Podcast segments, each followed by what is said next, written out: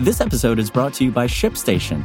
You know, some things take a lot of work, like sending little robots to far off distant planets. And just as that's challenging, so too is running a successful e commerce business, especially when there's so much to do.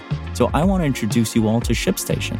Now, I love using ShipStation because of its easy to use dashboard, which makes managing orders and printing labels a breeze and super smooth. Oh, and the customer service is just out of this world.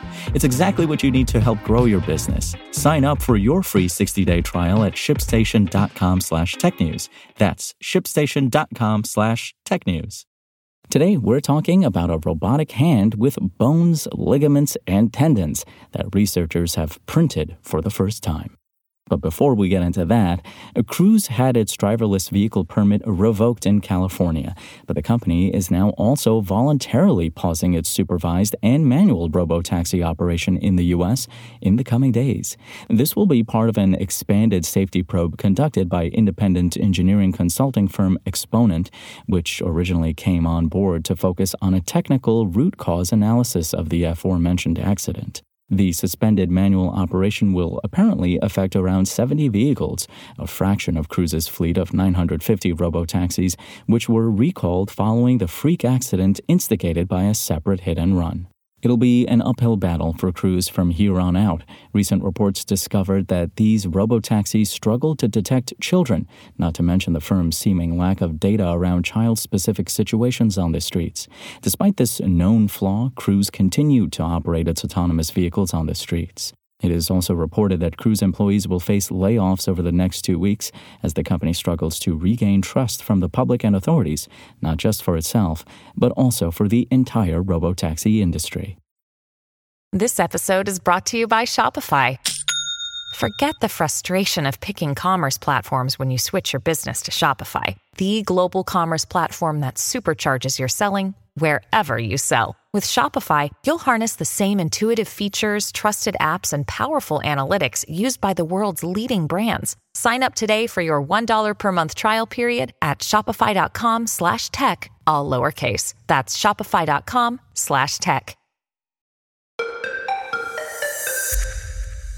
Researchers at the Zurich based ETH Public University, along with a US based startup called Inkbit, have done the impossible.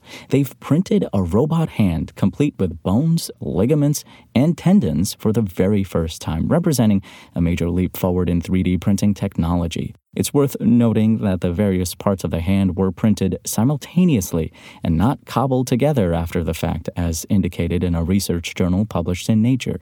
Each of the robotic hand's various parts were made from different polymers of varying softness and rigidity using a new laser scanning technique that lets 3D printers create special plastics with elastic qualities all in one go.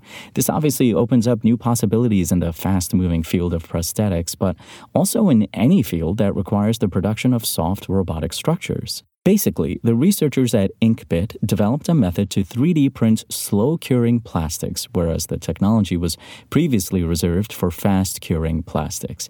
This hybrid printing method presents all kinds of advantages when compared to standard fast cure projects, such as increased durability and enhanced elastic properties. The tech also allows us to mimic nature more accurately, as seen in the aforementioned robotic hand.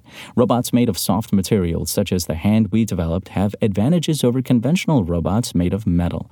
Because they're soft, there is less risk of injury when they work with humans, and they are better suited to handling fragile goods, ETH Zurich robotics professor Robert Katzschmann writes in the study.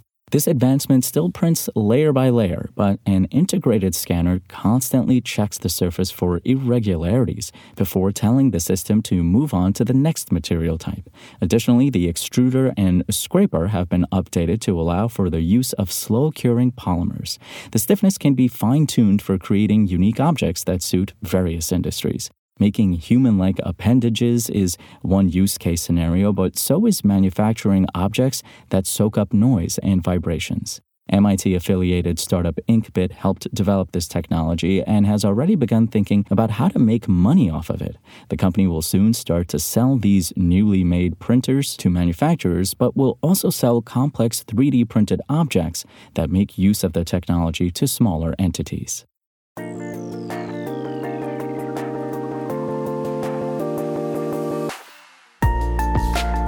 Thanks for listening to the show. Make sure to rate, review, and subscribe on Apple Podcasts. Today's show featured journalism by Engadget contributors Lawrence Bonk and Richard Lai and was produced by Spoken Layer. I'm Imran Sheikh, and we'll talk more tomorrow.